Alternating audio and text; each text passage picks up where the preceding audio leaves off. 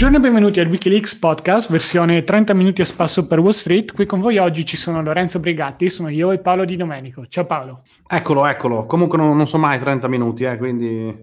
è vero, è vero. Insomma, qua eh, bisogna cambiare il titolo dopo un anno. Sono troppo pigri per cambiare il titolo. per un'ora a spasso per Wall Street è stancante, no? Sciupa. Un'ora non mi verrebbe da ascoltarlo perché dicono cavolo un'ora, quindi sì Parti sì, si qualifica come cardio un'ora di camminata. Esatto. Vabbè, diciamo che quando ci sono delle notizie un po' interessanti andiamo anche un po' più lunghi o facciamo qualche riflessione un po' più interessante, magari anziché fermarci alla notizia e andare un po' al momento clickbait, cercare un po' di vedere cosa c'è dietro, dare quelle interpretazioni un po' più interessanti e non solo facciamoci prendere dal panico o dall'euforia. E come avete notato, se ci ascoltate da un po', questo, post, questo, podcast è abbastanza orientato al mondo tech, perché quando parliamo di Wall Street è un po' innegabile che il, il mondo tech statunitense ad oggi sia un po' quello che fa il bello e il cattivo tempo. Infatti, dati alla mano, quest'anno stiamo registrando a fine 2023, il 13 di dicembre, le, gli indici sono saliti parecchio, Standard Poor's, Nasdaq e così via, ma ci sono state le big tech quindi Microsoft, Apple, le compagnie cantanti che hanno un po' tirato la carretta e non è un caso quindi che eh, in questo podcast ci siano tante notizie relative al mondo tech perché quello è un po' quello che ad oggi sta muovendo i mercati americani nel, nel suo complesso. In particolare oggi la protagonista è Google, sia in positivo che in negativo. Sono, è uscita una notizia buona e una notizia cattiva per per Google, quindi per chi è azionista Google come me è presente, che si chiama Alphabet tra l'altro, però è un po' come Twitter che si chiama X adesso, ma nessuno lo chiama più con...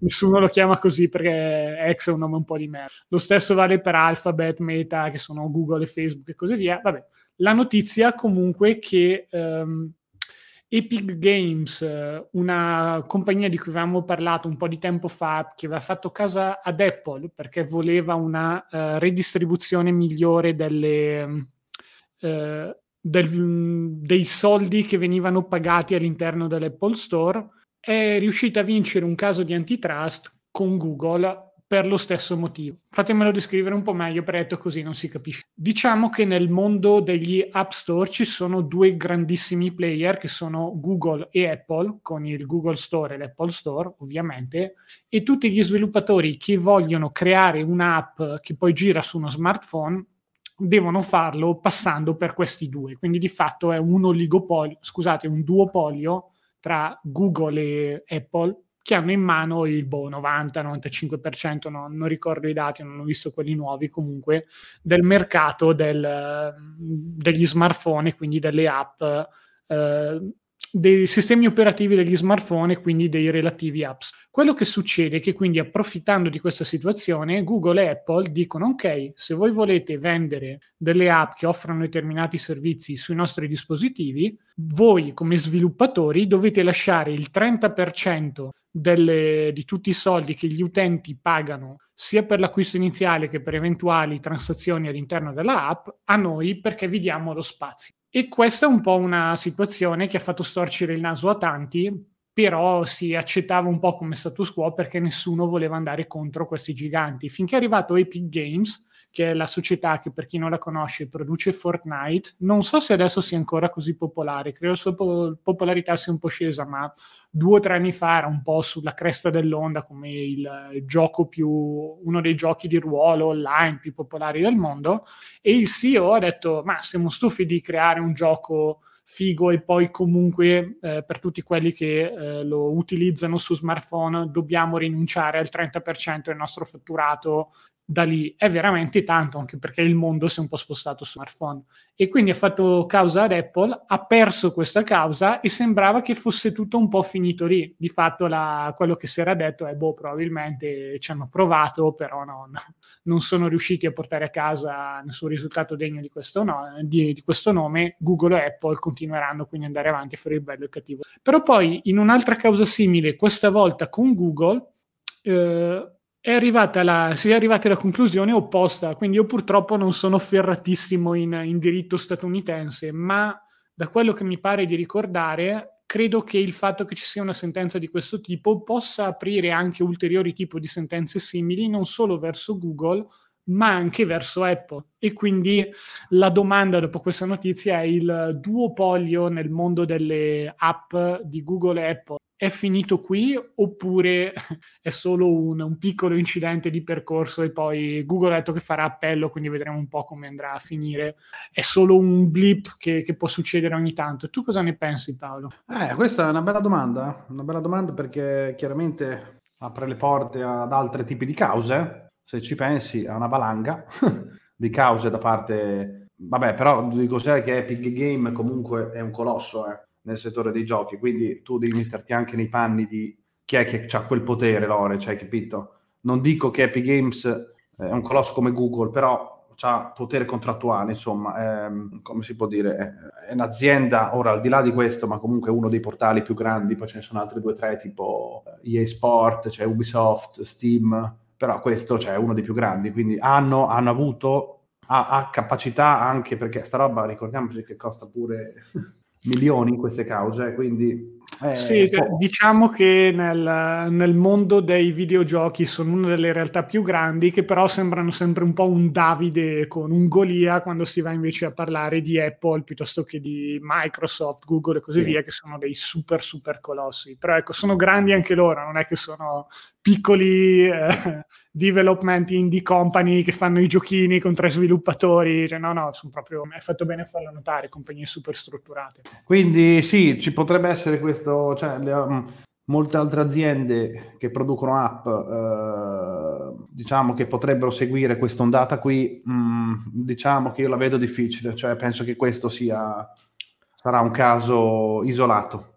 Ecco, perché appunto lo strapotere è talmente grande che come fai? Anche Musk ci aveva provato ai tempi, però in mm. realtà molte società hanno una sorta di, diciamo così, eh, scappatoia da questo punto di vista. Cosa fanno? Dicono, vabbè, basta che voi quando fate gli acquisti non li fate attraverso smartphone, ma li fate su un dispositivo come un laptop e lì ci pappiamo il 100% delle rendite. È una delle ragioni mm. per chi vuole comprarsi l'abbonamento a Twitter se lo fa attraverso il telefono si paga il prezzo maggiorato del 30% perché poi deve andare a Apple piuttosto che a, a, Google, se invece se lo fa comprandoselo da desktop paga un prezzo più basso. Un po' questa ecco. stortura strana, ma di fatto tante società stanno già operando così, quindi è un po' più scomodo per l'utente, quindi si capisce, però uno può fare questo tipo di operazione e poi usufruire della app eh, su mobile come se niente fosse con tutti gli acquisti fatti, però non vanno più ad Apple. Sì, dai, è bypassabile, non è che metti su una causa da milioni per una cosa così, dai. Ripeto, questo è un caso uno può dire si sono fatti i loro conti, cioè una delle cose più importanti nel mondo tech è eliminare la frizione quando si tratta di acquisti, perché appena si mette un piccolo livello di, pri- di frizione si perdono magari milioni perché siamo troppo pigri per fare i tre clic o per spostarci su un altro dispositivo. Mm-hmm. Quindi ci sono un po' questo tipo di situazioni e capisco da dove arrivano anche Epic Games o eventuali altre cause che arriveranno in futuro. Però ecco, un po' volevo solo sottolineare il fatto che è aggirabile e sul fatto se sia giusto o meno, sono un po' in conflitto di interessi in quanto azionista Google, quindi io dico no, no, teniamoli ragazzi, andiamo. Però se mi mm. metto a dare un po' un'occhiata lato sia consumatore che lato produttore di questo tipo di app, il 30% è un po' tanto. Quindi magari in un futuro ci si potrebbe accordare su una somma un po' più bassa, boh, 20, 15, no, non conosco bene i numeri in realtà. Mm, perché altrimenti il rischio è che si rischi di andare a zero se tutte queste società si metteranno a fare causa, si coalizzeranno e così via. Non lo so, onestamente. Poi di nuovo, il mondo del diritto americano, come vi ho anticipato all'inizio, non è proprio quello dove ho più conoscenza, ma è sicuramente un caso interessante perché apre un po' di, di, scenari che fino a qualche mese fa si pensavano improponibili, specialmente dopo che Apple aveva perso la causa, mm. aveva vinto, scusate, la causa contro Epic Games in una situazione simile. Ok, sempre lato Google c'è un po' una nuova notizia. Eh, è stato lanciato Gemini, il nuovo modello di intelligenza artificiale che dovrebbe essere migliore di ChatGPT 4. Eh, la madonna.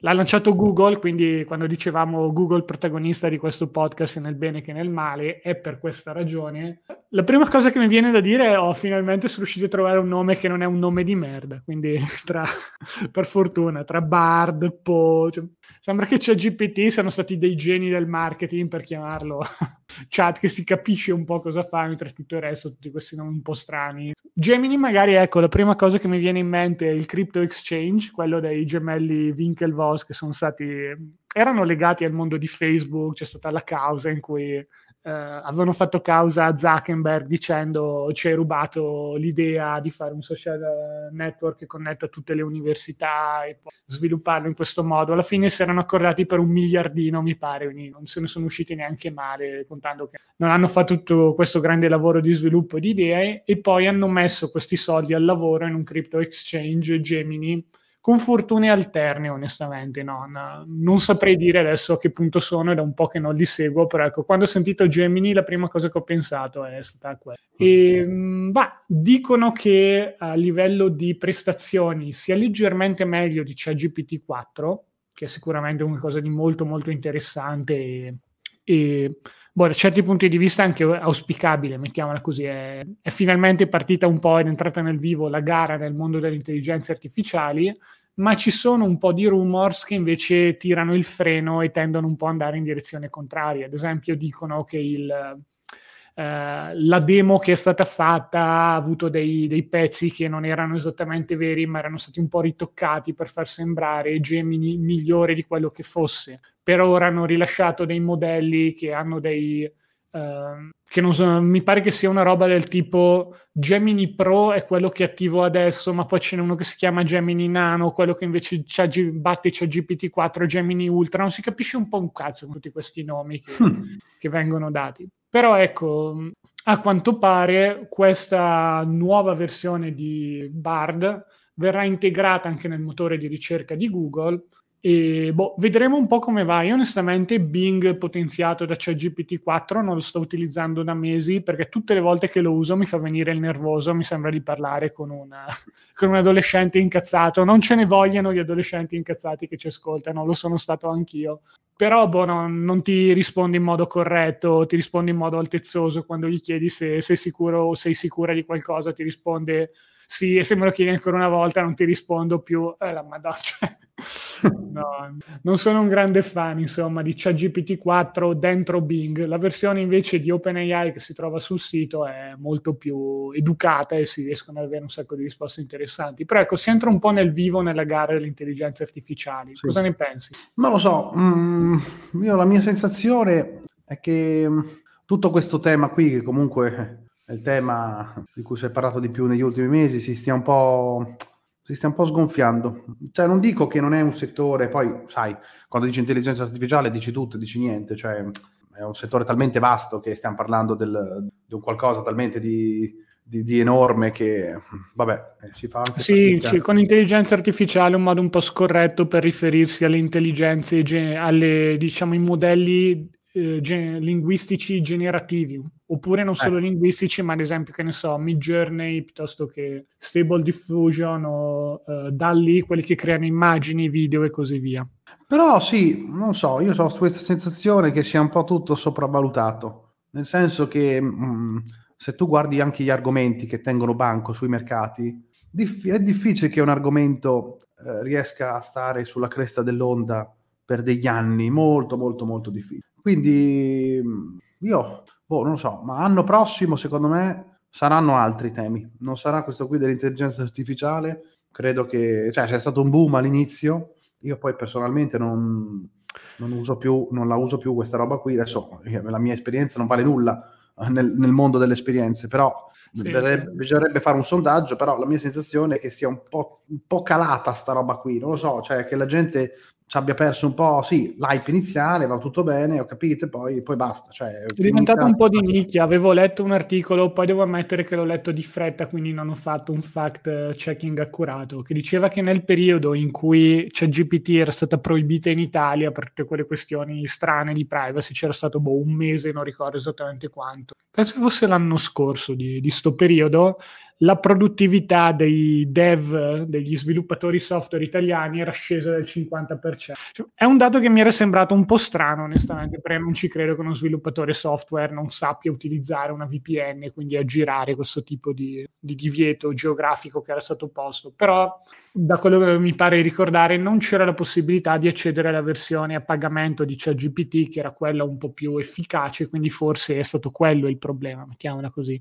Mm-hmm. D'altro canto, cioè, prima di tutto non ho visto neanche tutta questa grande esplosione, onestamente, di L'abbiamo detto in tanti podcast facendo discorsi del tipo, boh, l'intelligenza artificiale potrebbe essere una bolla, ma non, non ho visto le salite iperboliche che erano capitate nei periodi tipo 2021 piuttosto che 2017-18 con, con, le cripto. Cioè, sì, uno va a vedersi Google, è andato bene, ma ci sono molte aziende completamente scollegate dal, dall'intelligenza artificiale che hanno fatto meglio.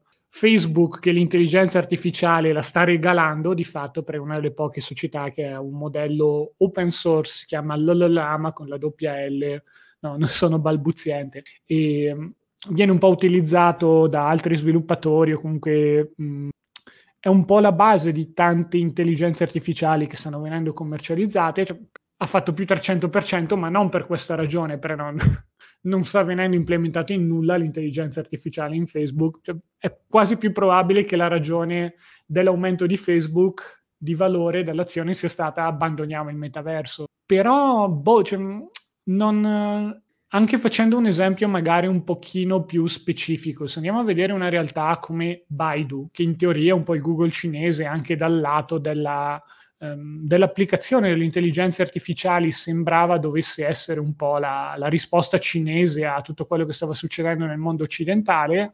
Quest'anno, se andiamo a vedere quanto si è fatta eh, da inizio anno, si è fatta un, meno uno, quindi non è che sia sto, sta grande bolla. Per carità, molto meglio rispetto ad altri tech cinesi, quindi forse c'è stato questo effetto che quando c'è un meno 20 fare un meno 1 è già un bel risultato però ecco, non è il tipo di eh, risultati che mi aspetto durante una bolla. Durante una bolla si sale senza se, senza ma, senza farsi troppe domande. Invece quest'anno ho visto una salita generalizzata degli indici, vabbè, un po' guidata dal big tech eh, o anche di alcuni titoli, però non mi sembra legata all'intelligenza artificiale, mi sembra più legata a tutti gli altri discorsi che abbiamo fatto nel, nel podcast, mm-hmm. il fatto che l'inflazione si sta un po' calmando, anche se non è esattamente così, lo vedremo tra poco, eh, il fatto che i tassi probabilmente si abbasseranno l'anno prossimo, non mi sembra un fattore che stia muovendo i mercati l'intelligenza artificiale, fatta eccezione per alcune azioni molto specifiche, penso a Nvidia che abbiamo trattato in, in altri podcast, ma qual è più forse l'unica... Cioè, Nvidia è forse l'unica da questi punti di vista, non... cioè, di solito quando c'è una bolla vengono fuori tutte queste società un po' semisconosciute, arrivano tante vecchie società che dicono no, adesso operiamo nell'intelligenza artificiale, cambiamo il nome in Kodak intelligenza artificiale come avevano fatto per, per la blockchain. Invece non c'è nulla di tutto questo, quindi è per questo che sono quasi restio a chiamarla una bolla. Non vedo tutto questo grande entusiasmo lato mercati, il che potenzialmente la rende pure più interessante lato applicazioni pratiche, perché quando si lavora un po' più affari spenti ci sono magari delle applicazioni più interessanti che stanno per venire fuori. Però ecco, è una cosa che ho trovato molto interessante, non so se sei d'accordo Paolo. Sì, sì, sì, sì. Ma anche in generale questi, quest'ultimo rally dei mercati è avvenuto senza un come si può dire, senza un, um, un argomento, adesso mi manca, mi manca, la parola, sì, però hanno, hanno, rellato di brutto, cioè tu fai conto che gli indici americani sono quasi sui massimi storici, però manca la componente di euforia.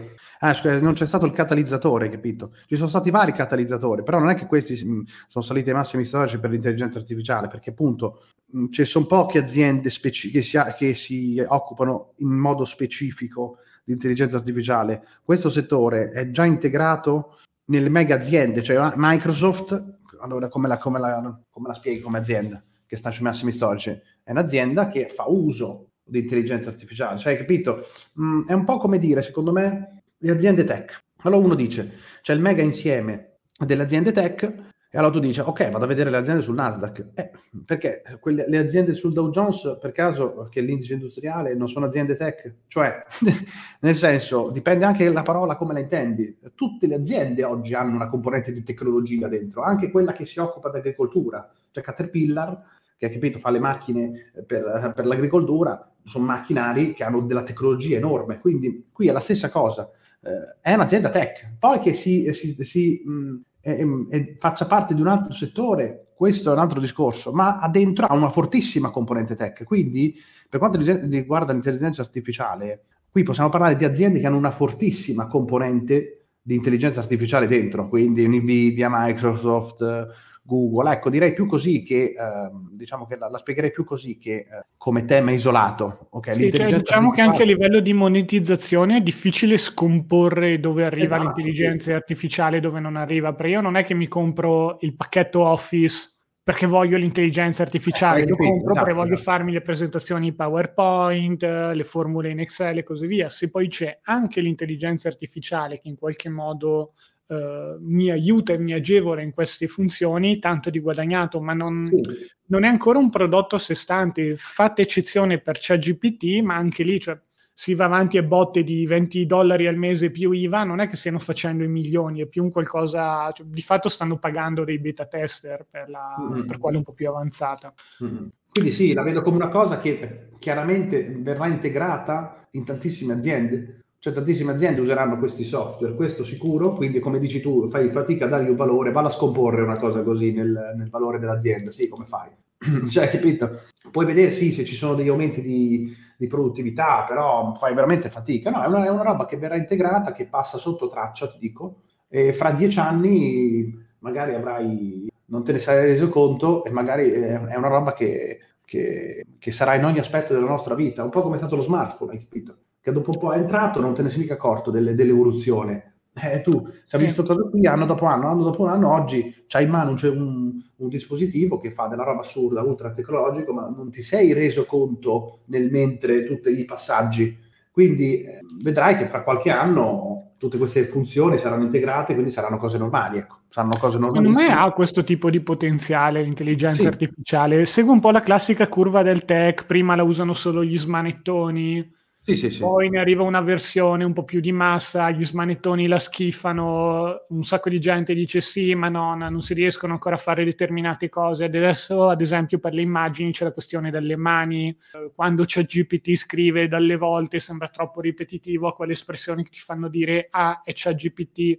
Però già i più smanettoni stanno risolvendo questo problema con dei prompt più sofisticati si arriverà il momento in cui questo, questi prompt più sofisticati saranno inseriti all'interno dell'intelligenza artificiale, chiunque che, che, sappia usare una tastiera o parlare, perché ci sono anche i comandi vocali da questo punto di vista, potrà ottenere delle risposte interessanti piuttosto che delle immagini. Mh, dire professionali è un qualcosa che no, non ha molto senso, perché i professionisti saranno sempre un passo o due avanti rispetto a chi non è capace, però ecco... Eh, immagini professionali comparandole con quelle di adesso. Cioè, se ad oggi ci voleva un professionista per realizzare un certo tipo di testi o di immagini, è estremamente probabile che in un futuro non troppo lontano questo livello di professionalità possa essere raggiunto da, un, da anche una scimmia che riesce a scrivere in modo corretto. Poi mm. si alzerà il livello medio, quindi magari non ce ne accorgeremo neanche, cioè, ci renderemo sempre conto di quando qualcosa è di bassa qualità, tra virgolette, o più legato all'intelligenza artificiale. Però ehm, rispetto a quelli che sono, è un po' come se andassimo a vedere Uh, non so se dire gli effetti speciali di 10-15 anni fa è corretto, perché in effetti ho visto che cioè, non so cosa stia andando a storto nel mondo del cinema, ma molti effetti speciali sono un po' scemati adesso. Come, cioè, vedo ogni tanto un po' dei meme che fanno vedere come ah questi erano gli effetti speciali del 2013 il Signore degli Anelli roba epica fichissima e adesso tipo un po' delle mezze. È una questione di budget probabilmente perché un certo tipo di film non, non riesce più a ingranare un certo tipo di, di incassi. Però ecco forse sto un po' scegliendo l'esempio sbagliato ma ecco prendiamo il mondo dei videogiochi quello mi sembra un po' più chiaro. Se andiamo a vedere i videogiochi di 10-15 anni fa a parte l'elemento nostalgia poi si vede che la grafica è oggettivamente peggiore rispetto a quella di oggi. Con l'intelligenza artificiale, secondo me, si seguirà un percorso simile. Non ce ne si accorge quando si è dentro, ma quando ci si guarda indietro 10-15 anni si dirà come facevo a essere così abituato a questo tipo di testi piuttosto che di immagini. Boh, sì. vedremo un po' come vada, è la mia previsione, su cui comunque non, non, ci voglio andare a mettere troppi soldi, anche perché onestamente non saprei come monetizzare eh. questo tipo di previsioni. Cioè, chi compri? Quindi, boh, Google, già preso.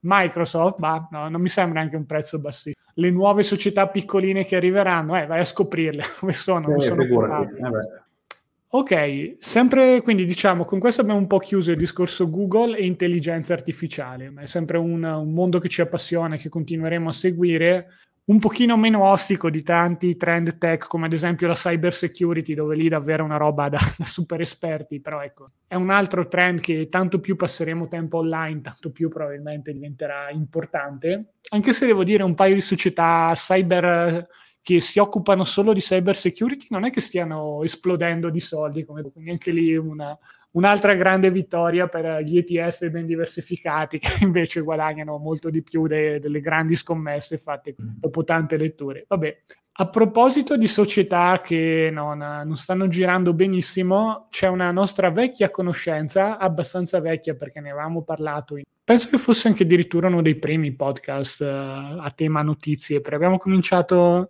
non ricordo esattamente quando Paolo, credo fosse 2020 ad un certo punto, o forse anche nel del Covid. Più forse o meno, eh. Poco dopo mi pare, eh, adesso fatica a ricordarlo, però sì, il periodo esatto. era quello, mi ricordo perché con Luca mi pare l'avevamo fatto. Sì, sì, sì. E una delle società protagoniste nel bene o nel male, più nel bene, nel, durante il periodo pandemico è stata Zoom. Era arrivata, ne avevamo parlato, a valere più di tutte le linee aeree americane combinate insieme. Eh, aveva avuto una ascesa di prezzo meteorica, cioè, boh, la, la nuova Apple. Però quando io guardavo il prodotto dicevo, boh, in realtà no, cioè un che fa videochiamate mi sembra comunque abbastanza facile da copiare. Se dovessero copiarlo altri grandi player come Facebook, piuttosto che Google o anche Microsoft, non so perché le persone dovrebbero andare avanti ad utilizzare Zoom. E il risultato è stato un po' quello. Microsoft ha introdotto comunque una versione di questi video meeting in Teams, che è la, la sua nuova app nuova, beh ormai ci avrà un paio d'anni, però è stata un po' la risposta a questo tipo di situazioni. Se uno va su Facebook Messenger può fare videochiamate, se va su Google Meet può fare videochiamate di gruppo, quindi c'è un... Il vantaggio di Zoom è andato un po' ad azzerarsi, questo si è riflesso a livello di, di profitti, anche un po' ottimismo degli investitori. E l'ultima consacrazione di questo pessimismo è stato che il Zoom è stata eliminata dall'indice Nasdaq 100, l'indice americano con le 100 aziende più grandi o più rappresentative del, del Nasdaq. Mm. E cioè, onestamente sembra un po' un qualcosa. Cioè, sono arrivate delle società a sostituirla che io non avevo mai, cioè, non avevo mai sentito prima, MongoDB, chissà chi sono questi, e più c'è DoorDash che di fatto è una, una specie di Uber solo per il, solo per quanto riguarda il mondo del, del cibo, della consegna del cibo da, da ristoranti, da sport. Quindi sto guardando adesso cos'è MongoDB a Source Available Cross-Platform Document Oriented Database Program. Non capisco nulla, roba proprio per programmatori, probabilmente super hardcore, quindi magari un successone, boh, adesso me la guardo. Però non sono, diciamo così, le classiche aziende famose sulla bocca di tutti e questo magari aggiunge ancora un po' di, di sale sulla ferita, perché una volta Zoom era il top si pensava, cioè, probabilmente anche in modo errato c'era stato troppo, troppo entusiasmo, è stata un po' una di quelle reazioni eccessive durante il, il Covid e adesso invece sta continuando a perdere di, di rilevanza. È un po' un segnale su come un certo tipo di operazioni speculative possono andare bene solo se fatte in un determinato periodo storico, altrimenti poi rischia di, di, perdere un sacco di soldi. Stavo guardando, è arrivata a oltre 450 dollari quasi in zona 500 sui massimi e, e questo nonostante in realtà i numeri non siano proprio ma, bruttissimi, cioè dal 2020 ad oggi ha settuplicato le, il fatturato, ha fatto aumentare di una decina di volte il, l'utile, il free cash flow, non se la sta cavando neanche male, ma il fatto che avesse delle aspettative così fuori di testa l'ha distrutta in termini di valore rispetto a quelli raggiunti nel 2020. E... Sì, sì, sì. Eh, c'è niente da fare, sono queste parabole che dopo vedi quello che sale in verticale, poi questa è salita con l'ascensore ed è scesa pure con l'ascensore, quindi è così. Vabbè, questa come molte altre eh, di queste che avevano fatto molto parlare in quel periodo. E questo poi è il motivo per cui, poi vedi, eh, oggi la maggior parte degli investitori, leggevo un articolo dove c'è scritto che appunto la maggior parte degli, degli investitori sta puntando sul sicuro, e cioè stanno comprando a man bassa le big tech. Eh, questo qui, vedi, quelle c'erano nel 2020 e queste oggi rimangono. Cioè, quelle erano le aziende più grandi 4-5 anni fa e sono aziende ancora più grandi oggi. Quindi eh, questa roba sta andando a creare una problematica perché c'è una concentrazione di capitale enorme, quindi problematico, anche perché comunque scambiano a delle valutazioni che sono un po', un po folli. Eh, però è così, è così. Poi soprattutto oggi sì, mh, mm, sembra che gli investitori stiano abbandonando queste, queste scommesse, possiamo dire, queste aziende medio-piccole e si stiano fiondando solo, solo sulle grandi aziende. C'è niente da fare. Cioè, stanno, stanno comprando solo quello, quindi questo è anche un... magari sta spostando i soldi appunto da queste piccole verso le grandi. C'è voglia di... sai, quando vedi incertezza davanti, punti sempre a, a star sul sicuro, tra virgolette. Queste aziende per ora rappresentano la sicurezza. Poi eh, furono le, le, famose parole, le parole famose, adesso domani crolla tutto, però no, nel senso che però... Eh, è così, è così, quindi non... Sembra che questo sia un mercato dove non ci sia più spazio per, tra virgolette, le, il, le scommesse come poteva essere uno o due anni fa. Adesso si, si punta sulle, sulle, cose sicure e tutte queste piccole qui vedrai che insomma avranno difficoltà perché poi con i tassi alti, compagnia cantante, vedrai quante... Sì, eh, in realtà diciamo magari adesso è anche un po' un periodo di Windows dressing, quindi è quel periodo dell'anno in cui i manager eh, devono cominciare a preparare i report eh, trimestrali o di fine anno e vogliono far vedere di avere in portafoglio, i, i money manager vogliono far vedere di avere in portafoglio società solide. Esatto, esatto. Microsoft. Quindi, boh, magari c'è un po' anche quella componente. Sul rialzo dei tassi ho trovato comunque interessante che ci sia stata questa salita comunque nei mercati azionari, anche se i tassi sono rimasti abbastanza alti. Quindi ha un po' distrutto tutte le narrative di cui avevamo parlato tanto anche nel podcast nei, negli scorsi anni, quando dicevamo, vabbè, sale tutto perché comunque no, ci sono alternative alle azioni, sale tutto perché eh, la banca centrale ha inondato di liquidità ai mercati. È un po' cambiata la situazione nell'ultimo anno, ma questo non ha impedito ai mercati di avere una sorta di rally nel 2023, cioè che non deve essere visto nel vuoto perché c'è stata una discesa nel 2022. Però ecco, tra 2022 e 2023 si sono grosso modo bilanciati Vedremo un po' come andrà il 2024, però ecco, interessante da questo punto. Sì. Mm, forse i mercati sono più resistenti, anche l'azionario, ecco, mettiamola così, è più resistente o resiliente, per usare una parola che va tanto di moda anche a livello di tatuaggi, rispetto a quello a cui gli davamo credito nel periodo di massima euforia dettata un po' dai soldi gratis dalle banche centrali. Cioè, pensa anche al mondo cripto, con le cripto che sono ripartite ma non ci sono più i, i finanziamenti a pioggia, la gente eh. che passa le giornate su Wall Street Bet a decidere o su cryptocurrency sub di Reddit a decidere quali, quali cripto andarsi a comprare.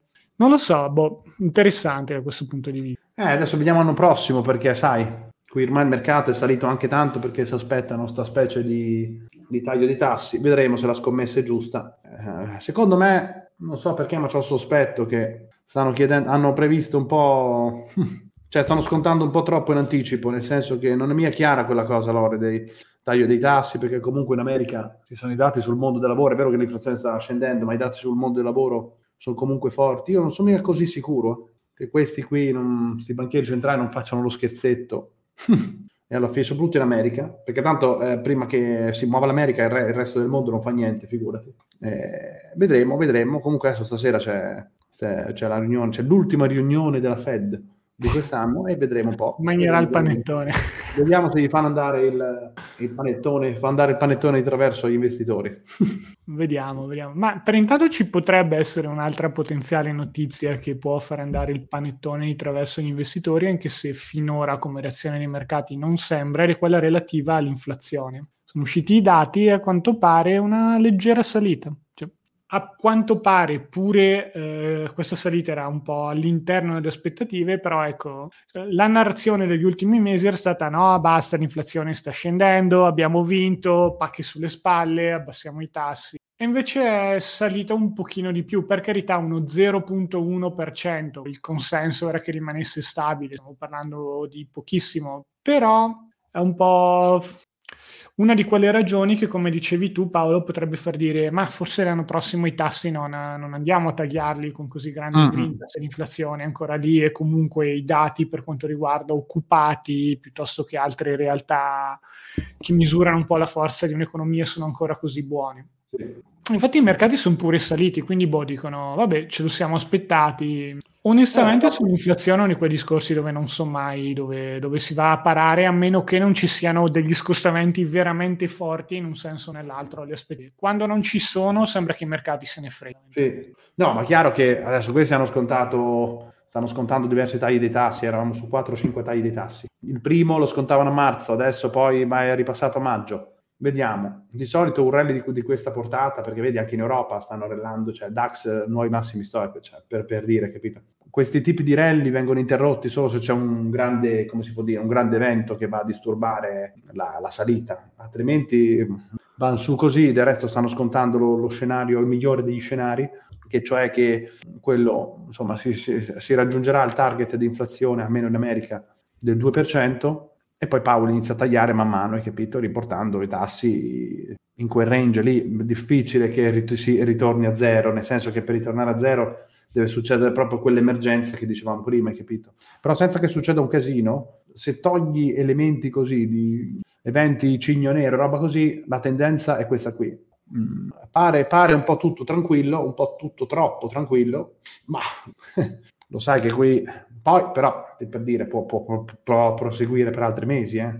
E questa è, quindi non è che uno dica, ah, sono saliti tanto, c'è la volatilità zero, adesso boh, crolla tutto. E non è detto, possono, possono salire per a, ancora dei mesi. Io, io non credo, eh, perché comunque c'è un po' di segno di stanca, cioè mi finisci comunque l'anno quasi sui massimi storici. Cavolo, 2024 un po' di respiro, cioè, capito? per ricomprare un po' meglio ci, ci, vorrebbe. Non credo che questi mo partano dritto così anche nel 2024. Ripeto, dopo le performance del 2023 ha rimbalzato anche molto l'obbligazionario eh, dai minimi. Quindi vediamo un po'. Quest'altro anno ti dico che mm, quest'anno è stato impegnativo, ma non è che l'anno prossimo sarà meno. Quindi vedremo, vedremo un po'. Tanto tu lo sai qui nel campo delle previsioni, adesso beh, settimana prossima parliamo delle, delle previsioni, questi che fanno di, delle case di investimento, insomma ci divertiamo un po', tanto non ne beccano una, No, 10, faremo anche noi le nostre, pronti? No, su 10 previsioni una la beccano. Eh, che cazzo, su 10 una, una.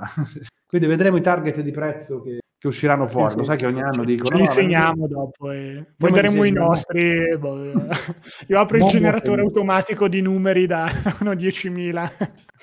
Vediamo, no, me lo metto magari un po' più in alto, to, da 2.000 a 10.000, quello sarà il valore dello standard in pure nel 2024. No, così vai tranquillo e lo becchi lo stesso, eh, per forza. Eh, sarebbe meraviglioso.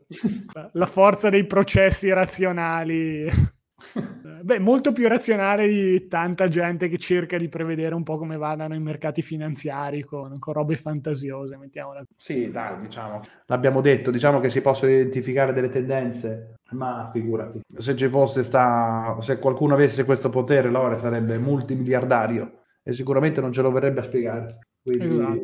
magari, oh, magari uno... una delle serie televisive distopiche verrebbe imprigionato da esatto. da qualche stronzo che usa il suo potere a suo vantaggio.